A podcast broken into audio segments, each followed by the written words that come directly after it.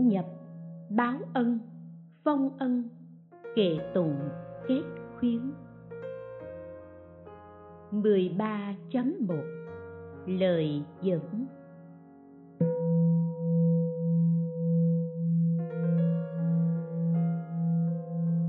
Tam Bảo có ân rất lớn đối với chúng sanh. Đức Phật là bậc cha lành của bốn loại Giáo hóa rộng khắp mười phương. Bình đẳng xem tất cả như con một. Người căn cơ dù kém đến đâu cũng được thấm nhuần. Kẻ trí thông lợi cỡ nào vẫn mong dạy dỗ. Vì thế, vua ưu điền tạc tượng chiên đàn, tượng phóng quang rực rỡ. Vua ba tư nặc đúc tượng bằng vàng tượng rời tòa đi đến đỉnh lễ phật. Từ đó về sau, điềm lành nhiều lần ứng hiện, tiếng tốt đồn xa, người người quy hướng niệm phật thì tội diệt phúc sinh, kính phật thì tâm lành nhiều đời chẳng mất. Nhân vì như lai nuôi dưỡng pháp thân của ta cha mẹ nuôi nấng nhục thân của ta, ân đức ấy đã sâu, lại cao vời khó báo. Như vậy, người trái nghịch với ân nặng, lẽ nào chẳng mãi chìm nổi trong bể khổ? Thế nên, vợ ngầm bỏ thuốc độc hại chồng mà chồng nhờ đó được vua ban thưởng. Tiều phu phản bội hại gấu liền bị hiện báo rụng tay. Vì vậy, luận trí độ nói, biết ơn là gốc của đại bi, là cửa ngõ đầu tiên để mở ra nghiệp lành, được người kính mến, tiếng tâm vang xa chết được sanh lên cõi trời, rốt sao thành quả phật. Người không biết ơn còn tệ hơn cả súc sanh. 13.2 Báo ân.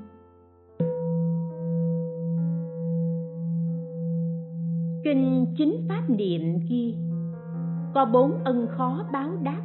Một, Ân mẹ. Hai, Là ân cha. Ba, Là ân như lai. Bốn, Là ân sư trưởng. Nếu có người nào cúng dường bốn hạng người trên thì phúc báo vô lượng. Đời này được mọi người khen ngợi, Về sau sẽ thành Phật.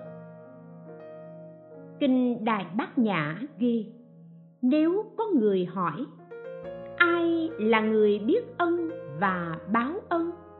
Nên đáp ngay rằng, phật là người biết ơn và báo ơn vì sao vì trong thế gian không ai biết ân và báo ân bằng phật.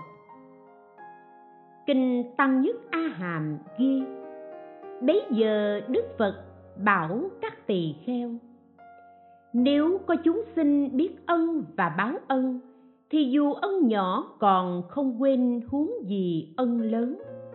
Người ấy thật đáng kính hàng người như thế, dẫu có cách ta trăm nghìn do tuần, cũng như ở gần bên ta. Ta thường khen ngợi, nếu có chúng sinh không biết ân và báo ân, thì ân lớn còn không nhớ huống gì ân nhỏ. Người ấy không thể gần ta ta cũng không gần người ấy. Dẫu người ấy có đắp tăng già lê ở bên ta, nhưng vẫn cách ta xa. Thế nên, tỳ kheo phải biết ân và báo ân, chớ học theo thói bội bạc.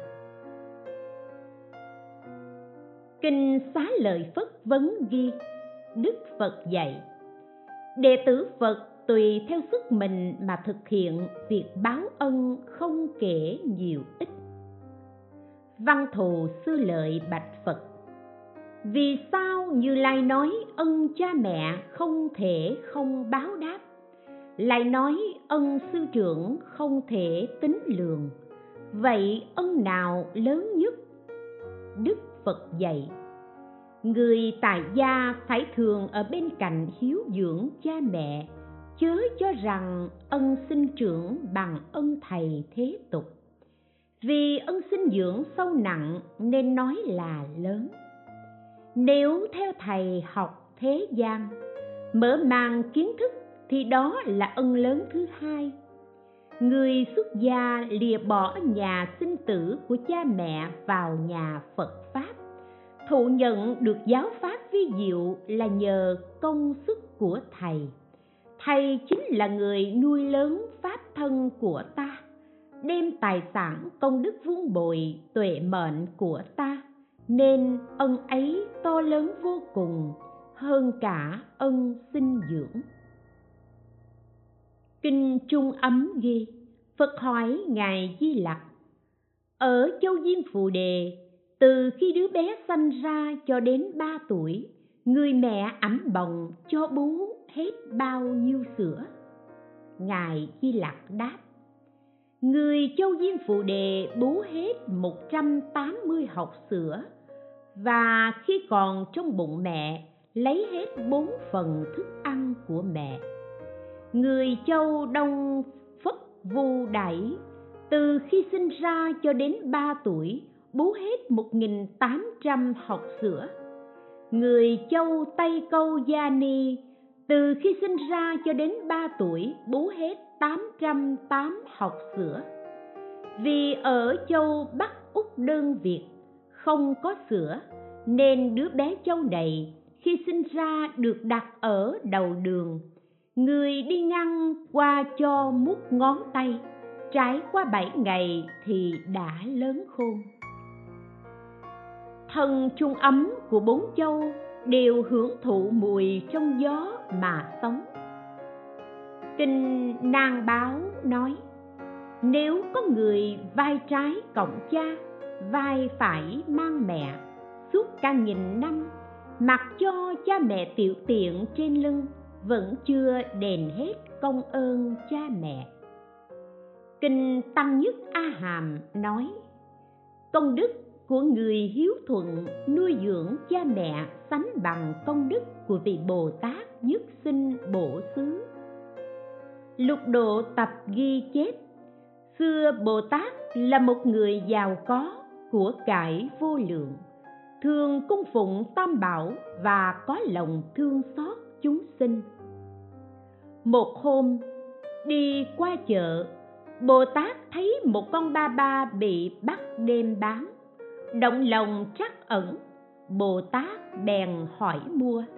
Người bán ba ba biết bồ tát có lòng từ bi nên nói thách. Giá một trăm vạn tiền bồ tát nói, được, tôi mua. Thế rồi bồ tát đem ba ba về nhà, thả xuống dòng sông. Nhìn nó bơi đi mà lòng bồ tát vô cùng vui vẻ, phát thệ nguyện. Mong cho những chúng sinh gặp nạn được an toàn như ngươi hôm nay. Phát nguyện lớn ấy xong ngài được các đức phật khen ngợi.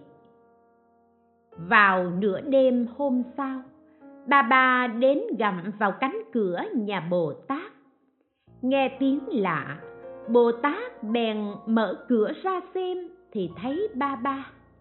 Bà bà nói với bồ tát, tôi mang ơn của ngài nên được bảo toàn thân mạng, mà nay không biết lấy gì để đền đáp là loài ở dưới nước. Tôi biết được sự lên xuống của nước. Nạn hồng thủy sắp xảy ra.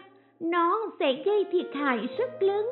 Mong ngài mau chuẩn bị thuyền. Đến lúc ấy, tôi sẽ đến đón.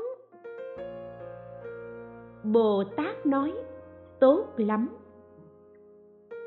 Sáng hôm sau, bồ tát vào cung trình bày hết sự việc cho vua nghe vua cho rằng bồ tát trước đây vốn nổi tiếng là người tốt nên tin lời bồ tát. Liền đó, vua ra lệnh cho di dời từ chỗ thấp đến chỗ cao.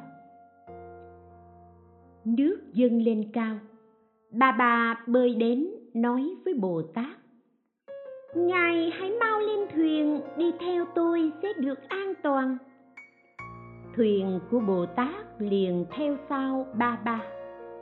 Đi được một đoạn, thấy có con rắn bơi đến thuyền. Bồ tát nói, hãy cứu con rắn. Ba ba đáp vâng. Đi thêm một đoạn, lại gặp một con cáo đang bị nước cuốn trôi. Bồ tát nói, hãy cứu con cáo bà bà cũng đáp vâng. Tiến đến một đoạn nữa, lại gặp một người bị nước cuốn trôi, mặt mày tái nhợt. Ngửa mặt lên trời luôn gọi cứu mạng. Bồ tát nói, hãy vớt người ấy lên. Bà bà trả lời, đừng vớt, người phàm tâm dối trá, ít giữ chữ tín ưa chạy theo quyền thế, vong ơn bội nghĩa, làm chuyện phản nghịch. Bồ tát nói, loài vật ta còn cứu vớt, huống hồ là con người mà ta khinh rẻ thì sao gọi là nhân từ? Ta không thể nhẫn tâm. Thế rồi bồ tát vớt người ấy lên. Ba ba nói rồi ngài sẽ hối hận. Thuyền của bồ tát đã đến được một nước an toàn. Ba ba bèn từ biệt và nói với bồ tát, ân nghĩa đã đền xong, tôi xin từ biệt. Bồ tát nói, khi thành tựu được như lai vô sợ trước, chí chân đặng chính giác ta sẽ độ ngươi. Bà bà đáp vâng. Bà bà cáo biệt. Rắn và cáo cũng tạ từ. Mỗi con đi mỗi đường. Cáo đào một cái hang để ở. Chợt nó phát hiện có một trăm cân vàng ròng của người xưa chôn cất. Nó vui vẻ nói ta sẽ lấy số vàng này dâng cho bồ tát để đền ơn. Nói rồi, cáo đi đến chỗ bồ tát thưa, tôi mang ơn ngài cứu giúp và được báo toàn thân mạng.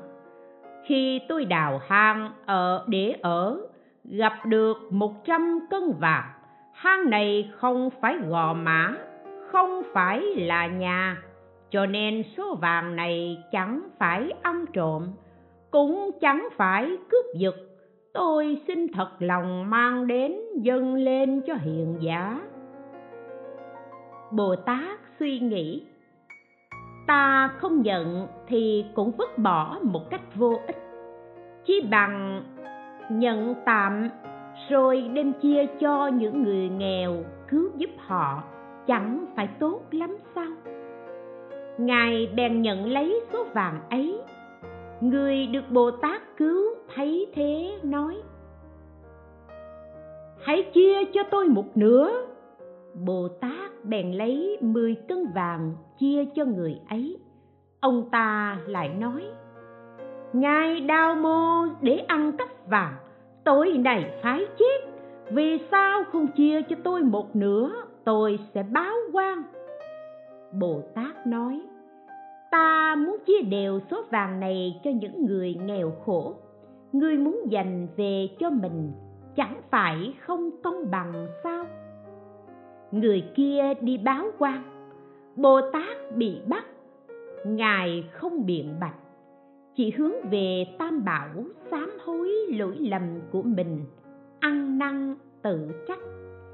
Với lòng từ bi, ngài nguyện mong cho chúng sinh sớm lìa được tám nạn, không bị oán kết như tôi ngày nay. Rắn và cáo họp lại bàn. Làm thế nào để giải quyết việc này? Rắn nói, tôi sẽ đi cứu bồ tát. Nói rồi nó liền ngậm một viên thuốc quý bò vào ngục. Thấy bồ tát thân thể tiều tụy, trong lòng đau xót, liền nói với bồ tát, này tôi trao viên thuốc này ngài hãy mang nó bên mình. Tôi tìm cách cắn vào ngón tay thái tử. Chất độc của tôi là cực độc, không ai có thể giải được. Lúc đó ngài trình lên vua và lấy viên thuốc này xin giải độc cho thái tử, thì độc liền được giải và ngài nhờ đó được thoát nạn. Bồ tát im lặng làm theo lời của rắn lúc bấy giờ, mạng sống của thái tử đang lâm vào tình huống nguy kịch. Vua bèn ra lệnh nếu có ai trị được chất độc cho thái tử, ta sẽ phong làm thừa tướng và cùng ta cai trị đất nước. Bồ tát xin vua được trị độc cho thái tử. Thái tử liền hoàn toàn bình phục. Vua rất vui mừng, hỏi duyên cớ. Bồ tát kể hết sự việc cho vua nghe. Vua buồn bã, tự trách ta thật ngu muội. Sau đó, vua lệnh bắt người kia chém đầu, rồi ra lệnh ân xá cho tội nhân trong cả nước. Đúng như lời hứa, vua phong bồ tát làm tướng quốc, cầm tay bồ tát dắt vào cung, đàm luận phật pháp. Từ đó, đất nước hưởng cảnh thái bình thịnh trị đức phật bảo các tỳ kheo, người giàu có lúc ấy nay là ta, vị vua của đất nước ấy là di lặc, ba ba là a nan, cáo là xá lợi phất, rắn chính là một kiền liên, người sắp chết đuối ấy là đề bà đạt đa. Bồ tát từ bi trí tuệ thực hành bố thí ba la mật như thế.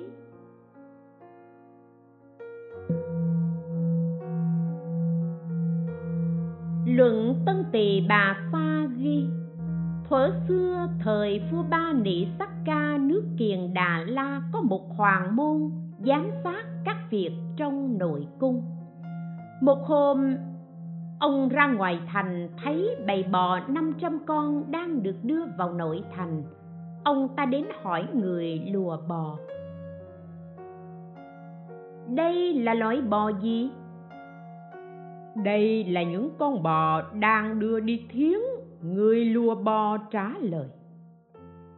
Người hoàng môn suy nghĩ ta đời trước gây nghiệp ác đời này mang thân hoàng môn nay ta nên xuất tiền cứu đàn bò gặp nạn này. Nghĩ rồi, ông đến hỏi giá của cá đàn bò và bỏ tiền cứu thoát chúng. Nhờ năng lực nghiệp thiện vừa làm ngày đó ông trở lại thành người đàn ông hoàn thiện. Lòng vô cùng sung sướng, ông bèn trở thành về hoàng cung, đứng ngoài cửa hồi lâu rồi nhờ sứ vào thưa xin được gặp vua. Vua lấy làm lạ, cho gọi ông vào và hỏi nguyên do. Vị hoàng môn kể lại đầu đuôi sự việc. Vua nghe kinh ngạc, vui mừng, ban tặng nhiều châu báu và cho ông làm quan lớn coi việc bên ngoài. 13.3 Vong ân.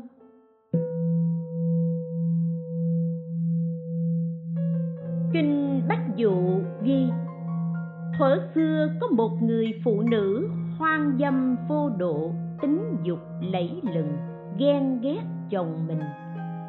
Bà thường nghĩ phương cách để làm hại chồng. Tuy đã lập ra nhiều mưu kế, nhưng không thành. Một hôm bà biết chồng sẽ làm sứ giả đến nước láng giềng, nên đã âm thầm tính kế làm viên thuốc độc để hại. Bà nói dối chồng. Nay chàng làm sứ giả đi xa, sợ gặp phải khó khăn thiếu thốn. Thiếp đã chuẩn bị năm trăm hoan hỷ hoàng, dùng làm lương thực để chàng mang theo khi chàng ra khỏi nước đến lãnh thổ của người, lúc đói thì có thể lấy lương thực ra dùng.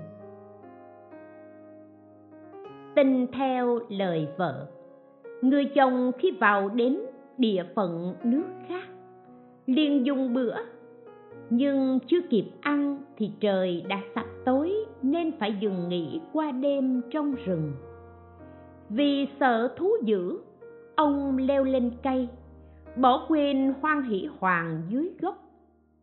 Ngày đêm đó, có năm trăm tên giặc cướp được năm trăm con ngựa và báo vật của vua nước ấy cũng dừng nghỉ bên gốc cây của người đi xứ. Vì vội vàng tháo chạy nên tất cả đều đói khát. Nay chợt gặp được khoan hỷ hoàng ở gốc cây, bọn giặc mỗi người lấy ăn một viên. Sau đó, thuốc độc phát tán, năm trăm tên giặc cùng một lúc chết ngay tại chỗ. Bấy giờ, người ở trên cây đến sáng tỉnh dậy thấy bọn cướp chết ở dưới gốc cây.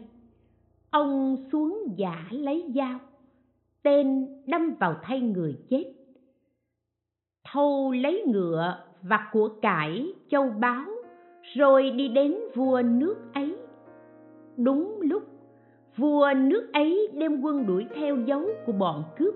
Giữa đường gặp người đi xứ, vua hỏi, ngươi là người nước nào? Ở đâu có được nhiều ngựa như thế? Người đi xứ trả lời, tôi là người nước kia. Tình cờ ở trên đường gặp bọn giặc cướp nên đã ra tay trừ gian năm trăm tên giặc đó nay đều chết chung một chỗ ở dưới gốc cây. Vì thế mà tôi có được ngựa. Của cải châu báu, nay xin đem đến dân trả cho bệ hạ. Nếu người không tin thì hãy đến xem nơi giặc đã bị giết chết. Vị vua kia liền sai người thân tín đi xem thì thật đúng như lời người xứ nói vua vui mừng khen ngợi, cho là điều chưa từng có.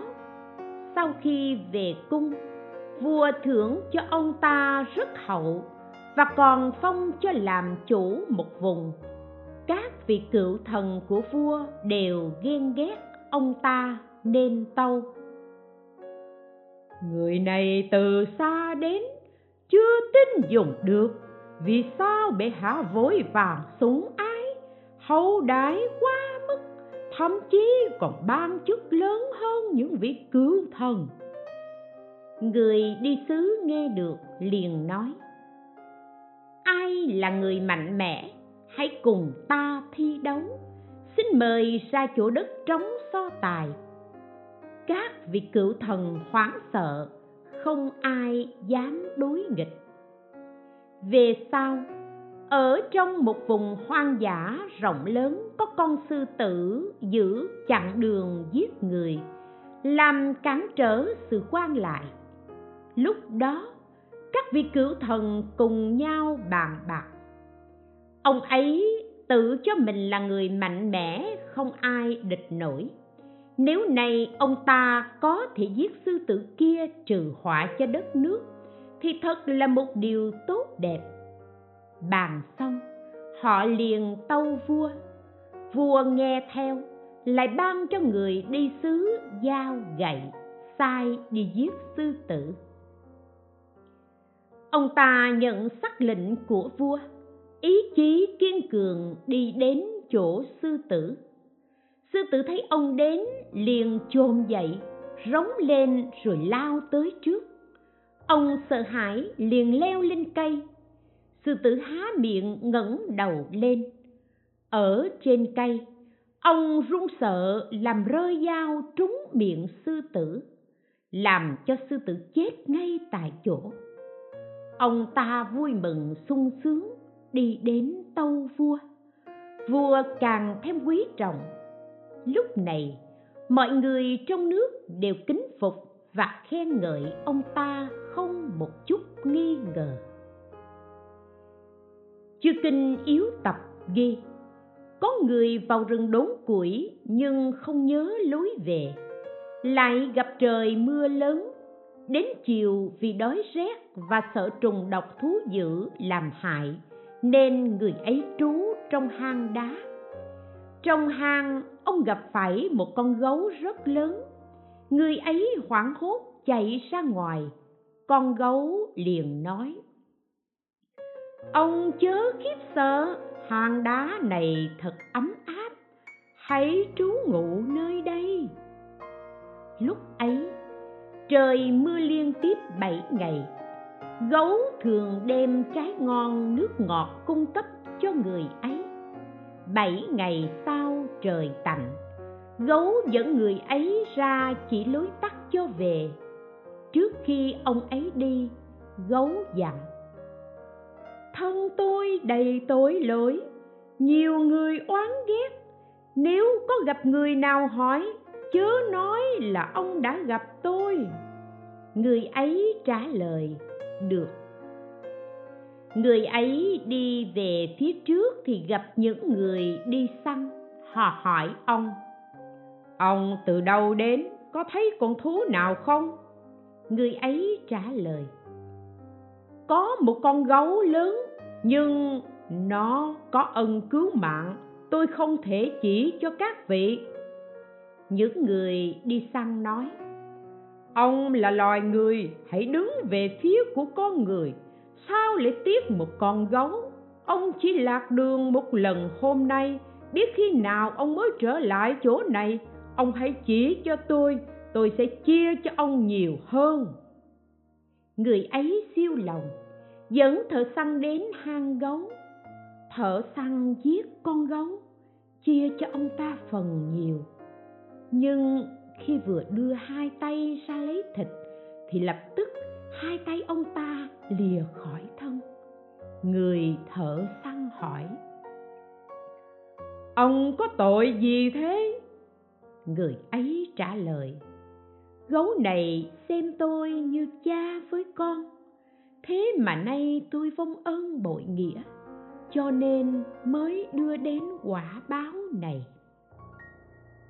Người thợ săn nghe nói hoảng sợ, không dám ăn thịt gấu. Họ lại đem đến cúng dường cho chúng tăng. Trong đó có vị thượng tọa đã đắc a la hán bảo các vị hạ tọa. Đây là thịt của bồ tát tương lai ngài sẽ thành phật. Các vị chớ ăn thịt này.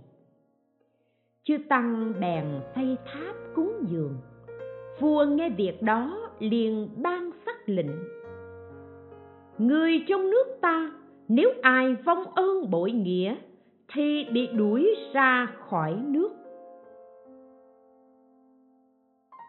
Luận tân bà sa ghi, khi ấy vị thượng tọa quán sát biết đó là thịt của bồ tát, nên đã cùng nhau lấy gỗ, hương, thiêu nhục thân, rồi gom xương còn lại để xây tháp lễ bái cúng dường, giống như thờ tháp phật.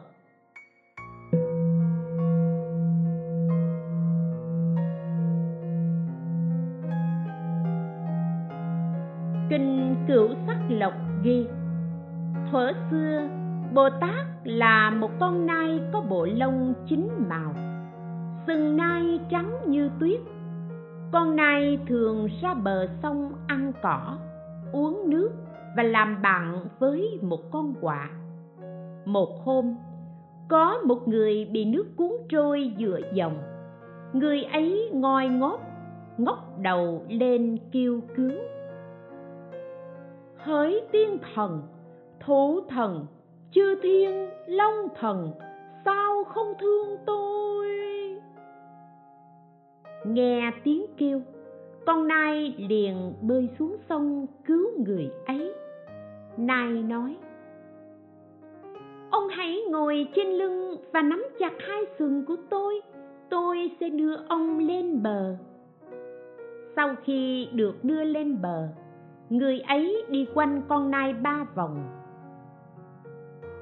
cúi đầu lại tạ mà nói, nay tôi xin làm kẻ hầu hạ, tùy ý ngài sai khiến như lấy nước, hái rau, vân vân. Còn nài nói, thôi không cần đâu, từ nay đường ai nấy đi, nếu muốn đền ơn ông chỉ tôi chỉ xin ông một điều là đừng nói cho ai biết tôi ở đây. Vì người ta thích da và sừng của tôi. Nếu biết được chỗ của tôi, nhất định họ sẽ tìm giết. Bấy giờ, hoàng hậu của vua nước ấy đêm nằm mộng, thấy có con nai chín màu. Rồi ba giá bệnh nằm mãi không ngồi dậy. Thấy vậy, vua hỏi nguyên nhân hoàng hậu tâu. Đêm qua thiếp nằm mộng thấy một con nai rất lạ. Lông nó có chín màu sừng nó trắng như tuyết. Thiếp mong sao có thể lấy da nó làm nệm lót ngồi, lấy sừng nó làm cán cho cây quét bụi. Bệ hạ, hãy tìm bắt nó cho thiếp. Nếu bệ hạ không tìm được chắc thiếp sẽ chết mất. Nghe xong, vua thông báo cho cả nước biết, nếu ai tìm được con nai như vậy, thì sẽ chia đất nước cho cùng cai trị và ban cho bát vàng đựng đầy hạt lúa bạc. Bát bạc đựng đầy hạt lúa vàng. Bấy giờ người bị nước cuốn trôi nghe được tin ấy. Vì muốn được giàu sang nên anh ta nghĩ, nay là loài vật. Sống chết đâu có nghĩa gì. Nghĩ vậy rồi, người ấy đến cung vua và tâu, tôi biết chỗ ở của con nai ấy. Nhà vua vui mừng, nói, nếu người lấy được da và sừng của nó đem về đây, thì ta sẽ chia cho ngươi một nửa đất nước. Vua nói lời ấy xong, thì bỗng dưng mặt người ấy xin mục độc. Ông lại tâu đại vương, còn nai kia tuy là loài vật, nhưng nó có oai thần lớn, bệ hạ nên cho nhiều binh lính cùng đi mới có thể bắt được nó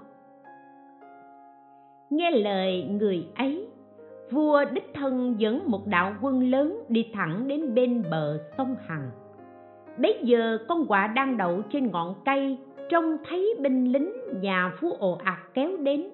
Nó liền gọi nai, bạn ơi, hãy tính dậy mau, quân lính nhà vua đã đến. Nai vẫn ngủ say, không hề biết. Thấy vậy con quạ bay xuống mổ vào tai con nai. Nai vừa tỉnh giấc, ngoáy nhìn bốn phía thì thấy quân lính đã vây kín không còn đường thoát. Nai đi đến cạnh xe của vua. Có vị đại thần đứng gần vua định bắn, nhưng nhà vua ngăn, đừng bắn! Con nai này trông rất lạ. Chắc có lẽ đây là thiên thần này nói với vua, đại vương chớ bắn tôi. Trước đây tôi có cứu sống một người trong nước của nhà vua. Nói rồi nó lại quỳ xuống và hỏi nhà vua, ai đã chỉ cho bệ hạ biết tôi ở đây?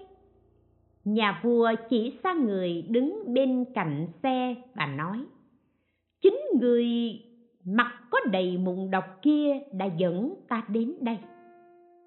Con nay ngước nhìn vào mặt người kia, nó nghẹn ngào rơi lệ, không sao cầm lại được và nói với nhà vua. Người kia trước đây bị nước cuốn trôi, tôi không tiếc thân mạng, liều mình xuống mang anh ta lên bờ. Khi chia tay, người kia đã hứa không nói cho ai biết chỗ của tôi ở. Người này chẳng biết báo ân, cứu người này không bằng vớt một khúc gỗ trôi sông. Nhà vua nghe nai nói, lấy làm hổ thẹn, mới mắng người kia. Ngươi chịu ơn cứu mạng của nai, vì sao lại trở lòng muốn làm hại? Nói rồi, vua liền hạ lệnh khắp cả nước nếu người nào đuổi bắt con nai này, thì bị giết cả trăm họ. Từ đó, một bầy nai mấy nghìn con thường đến cư trú ở nước này. Chúng chỉ ăn cỏ, uống nước, mà không hề phá hoại lúa mạ. Nước ấy mưa hòa gió thuận, ngũ cốc được mùa nhân dân không có bệnh dịch và thiên hạ an hưởng, thái bình. Phật nói với các tỳ kheo, con nai chính màu thở đó, nay chính là ta. Con quả là a nan, nhà vua nước kia nay là vua tịnh sạn hoàng hậu của vua thuở đó nay là tôn đà lợi. Người bị nước cuốn trôi kia nay chính là điều đạt dù ta có lòng tốt mà điều đạt lại cố muốn hại ta, song vẫn không được tội nguyện.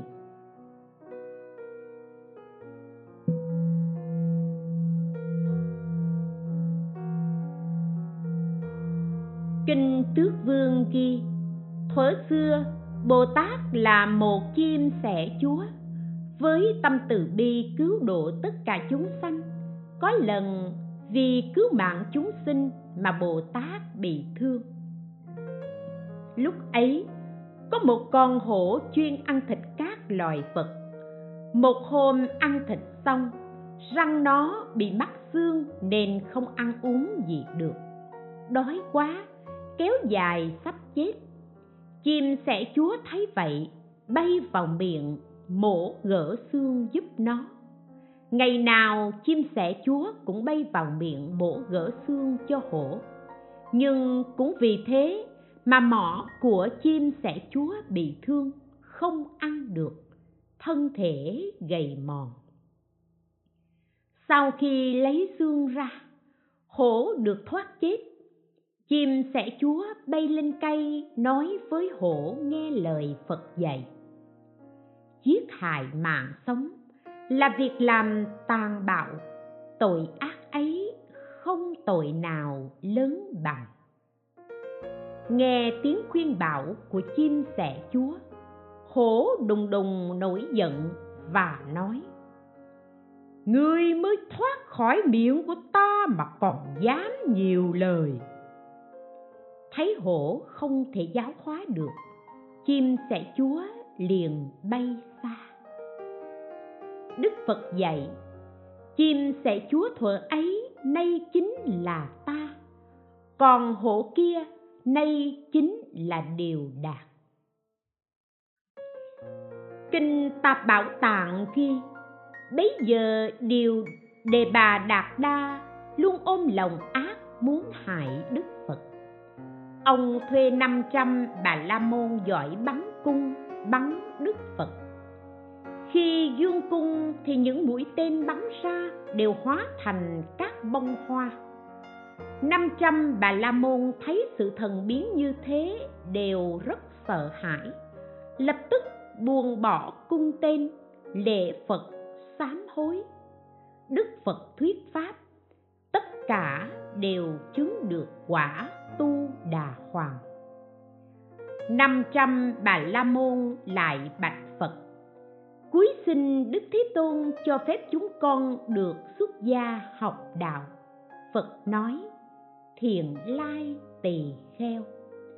500 bà la môn râu tóc tự rụng, pháp phục được đắp lên thân.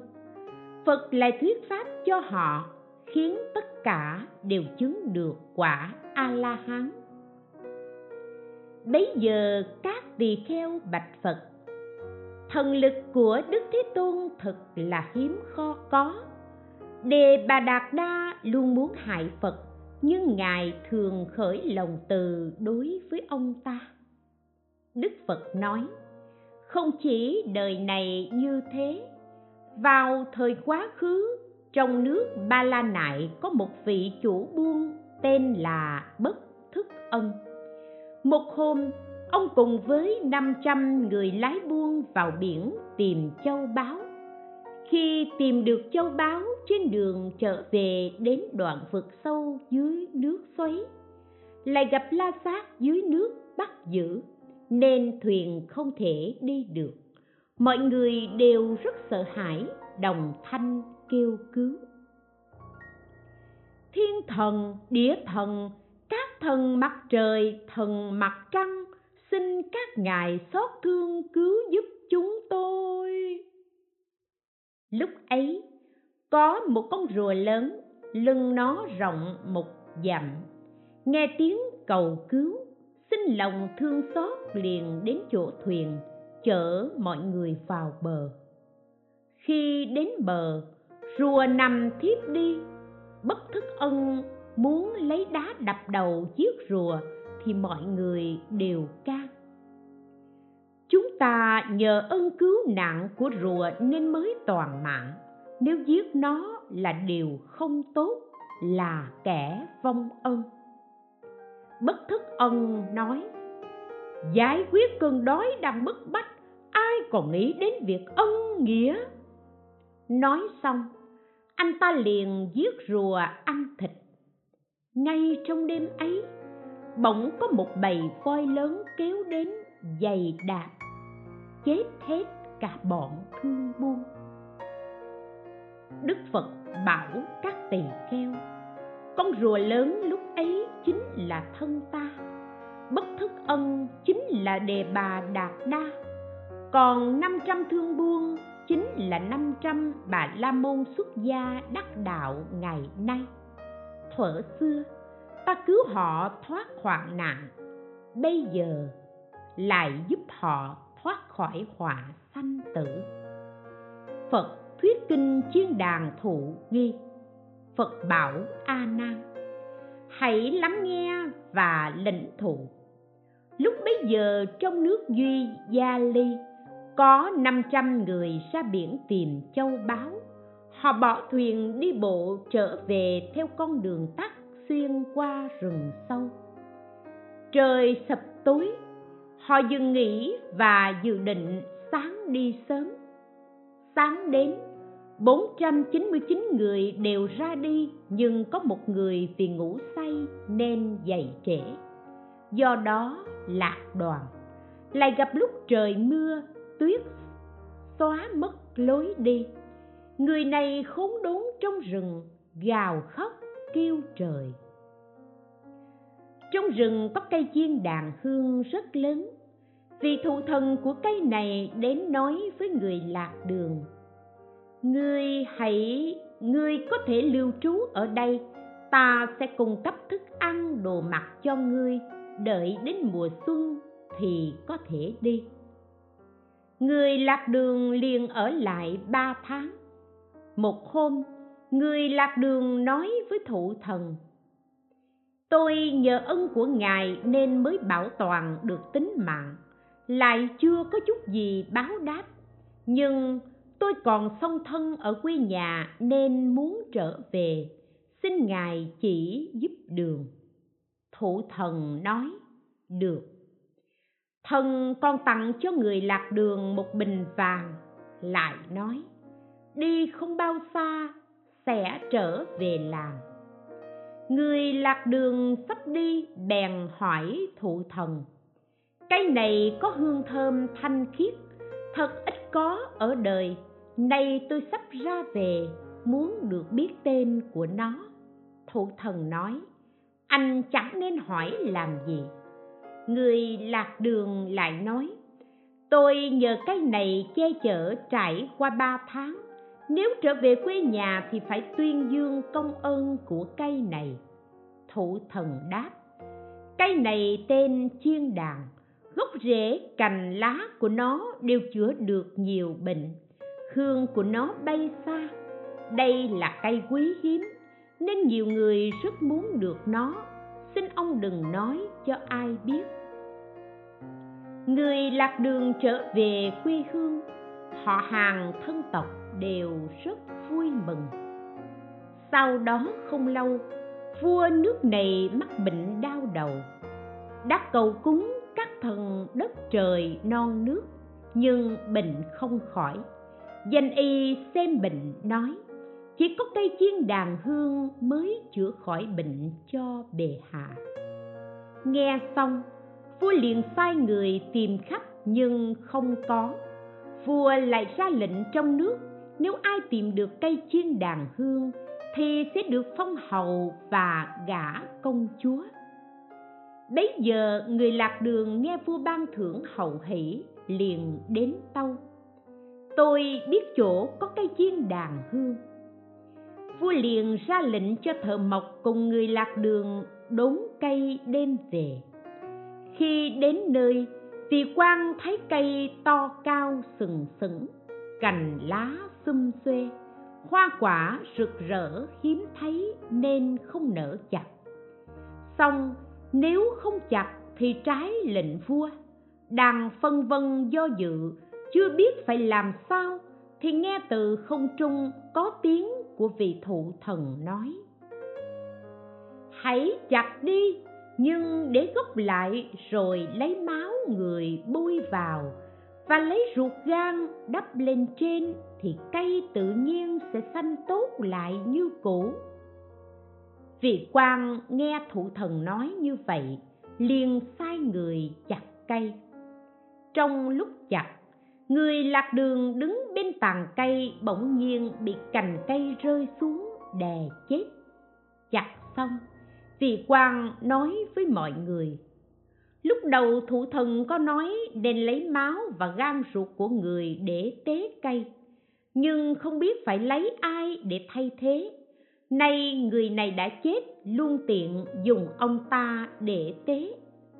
Bàn xong, họ liền mổ thân người chết, lấy máu và gan làm theo lời của vị thụ thần. Cây liền xanh tốt như cũ. Xe chở cây về nước ngự y bào chế thuốc, đem dân vua. Vua uống, bệnh liền khỏi. Khắp nước đều rất vui mừng. Vua ra lệnh cho dân chúng trong nước, nếu có ai mắc bệnh, đều được ban cho cây chiên đàn hương để chữa trị. Thế là mọi người đều khỏi, người người hân hoan hưởng cảnh thái bình. Bấy giờ ngài a nan rời tòa đỉnh lễ đức phật, thưa. Bạch thế tôn, vì sao người ấy lại bội ân thất hứa với vị thụ thần? Phật đáp, khi xưa, vào thời đức phật duy vệ, có ba cha con một nhà nọ.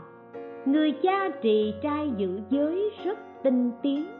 Người con lớn thường ra khoảng trống ở sân đốt hương cúng dường mười phương chư phật. Còn người con út ngu si chẳng biết tam bảo, nên thấy anh đốt hương cúng dường, liền lấy áo phủ lên trên. Người anh nói, tội này rất nặng, sao em dám phạm? Người em vì oán giận, liền dọa lại người anh.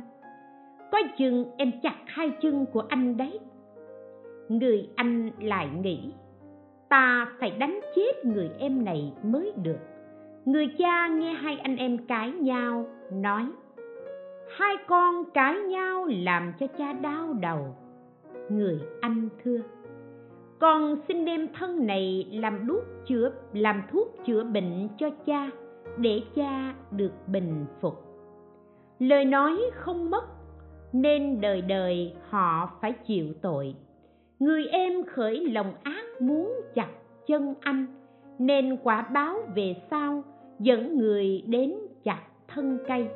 Người anh muốn đánh chết em, nên nay làm thụ thần. Quả đúng là do thân cây đánh chết người em.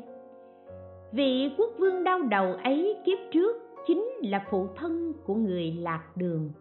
Vì trước đây trì trai giữ giới, nên nay được tôn quý lúc ấy, ông ta nói, anh em cãi nhau làm ta đau đầu. Nên quả báo về sau lại bị đau đầu. Mỗi người phải tự chúc họa của mình. Phật bảo, tội phúc báo ứng theo nhau như bóng với hình.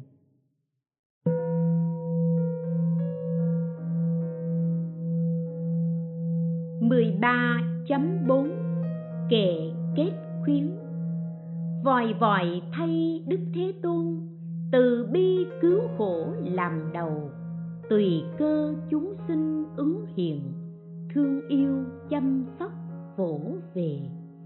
Chồn tặng vàng rắn đưa thuốc, hoàng môn cứu trâu phúc hiện. Người biết ân báo đáp đức.